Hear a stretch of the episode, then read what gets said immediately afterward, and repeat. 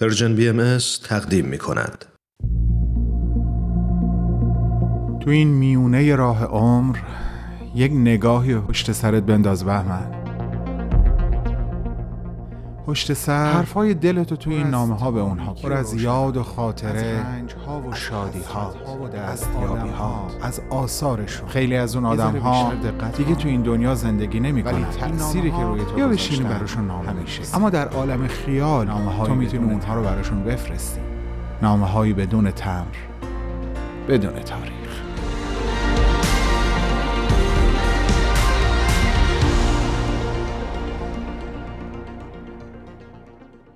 سلام عالی جناب ناب همین اول نامه می‌خوام ازت گله کنم آخه مرد مؤمن این چه کاری بود کردی؟ اونم نه یک بار بلکه دو بار اصلا زبونم نمیچرخه اسمشو بیارم اگه هر دو بار به موقع به دادت نمی‌رسیدن و نجاتت نمی‌دادن می‌تونی تصور بکنی ما ایرانی ها چه ضرری متحمل می‌شدیم؟ کی به جستو قرار بود در طول 90 خورده ای سال زندگی؟ منشأ این همه کار بزرگ و ارزشمند و موندگار بشه. البته فکر نکن سختی ها و رنج های عمیق زندگیت رو نادیده می‌گیرم یا کوچیک میشمارم. سخته.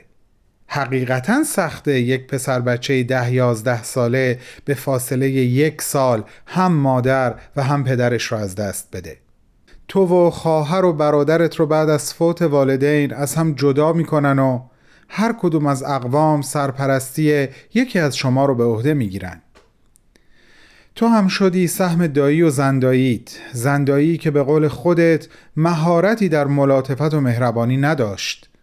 و تو بارها و بارها تک و تنها در انتهای باغ بزرگ منزل دایی مینچستی و گریه می‌کردی. با صدای بلند هم گریه می کردی اما به گوش کسی نمی رسید می‌دونی چی می‌خوام بگم؟ می‌خوام بگم به نظر من مهم نیست صدای اون گریه ها رو کسی نشنید. مهم اینه که اون عشق ها بذرهای روح تو رو آبیاری کردن. به قول عزیز بزرگواری که می‌گفت عجیب است که زیباترین گلهای روح انسانی اغلب با اشک چشم آبیاری شده اند. عالی جناب ناب تصویری که از تو در ذهن من و خیلی های دیگه هست تصویری از همین سه چهار سال آخر زندگی تو در این دنیاست با رعشه که در طول سالها پیشرفت کرد و این آخری ها به سراغ تارهای صوتی تو هم آمد. به همین خاطر کمی برام سخت تصور کردن تو به عنوان یک کوهنورد.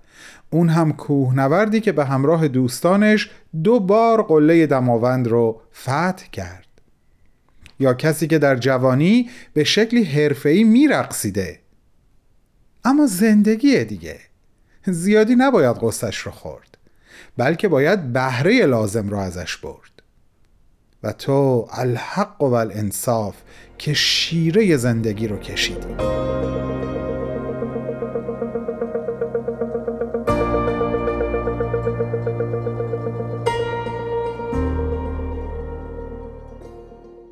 تو بنیانگذار دانشنامه ایران و اسلام هستی. تو بنیانگذار بنگاه ترجمه و نشر کتاب هستی. تو دانش آموخته و مدرس زبانهای رایج در ایران قبل از اسلام هستی. تو خسرو و شیرین و ویسرامین رو به انگلیسی و تاریخ بیحقی و دیوان حافظ رو به ژاپنی ترجمه کردی. تو شانزده جلد کتاب تاریخ ادبیات ایران رو به زبان انگلیسی تعلیف کردی و از همه مهمتر شاید از همه سختتر و حیرت انگیزتر شاید. تو بنیانگذار بزرگترین دایرت المعارف ایران یعنی ایرانیکا هستی عالی جناب.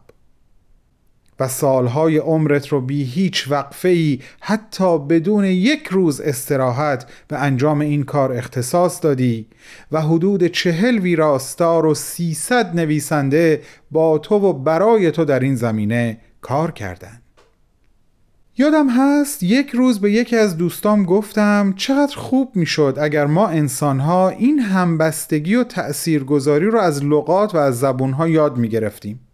ببین چقدر بی تعصب به سرزمین هم مهاجرت می‌کنن توسط همدیگه پذیرفته میشن و تأثیرات خوب روی هم می‌ذارن می‌خوام بگم وقتی در یکی از مصاحبه هات گفتی ما باید ممنون زبان عربی باشیم که مجموعه ای از لغات رو به زبان فارسی هدیه کرده و باعث غنیتر شدنش شده کلی احساس غرور کردم که منم همچین نظری داشتم و دارم. و در انتها می‌خوام بگم برای من قربت نشین و چه بسیارانی همچون من این حرف تو خیلی خیلی باعث آرامشه وقتی در جواب آقایی که ازت می‌پرسه دلتون برای ایران خیلی تنگ شده میگین وطن فقط دشت و کوه و دریا نیست. وطن برای من فرهنگ و زبان فارسیه. یعنی چیزهایی که من سالهاست باهاشون معنوس هستم. من و وطنم هیچ وقت همدیگر رو ترک نکردیم. با عشق و احترامی بیکرانه به پیشگاه ایران شناس فراموش نشدنی به پیشگاه انسانی که تمام عمرش رو صرف شناختن و شناسوندن ایران به همه جهان کرد. به پیشگاه عالی جناب احسان یار شاتر بهمن و دوستانش.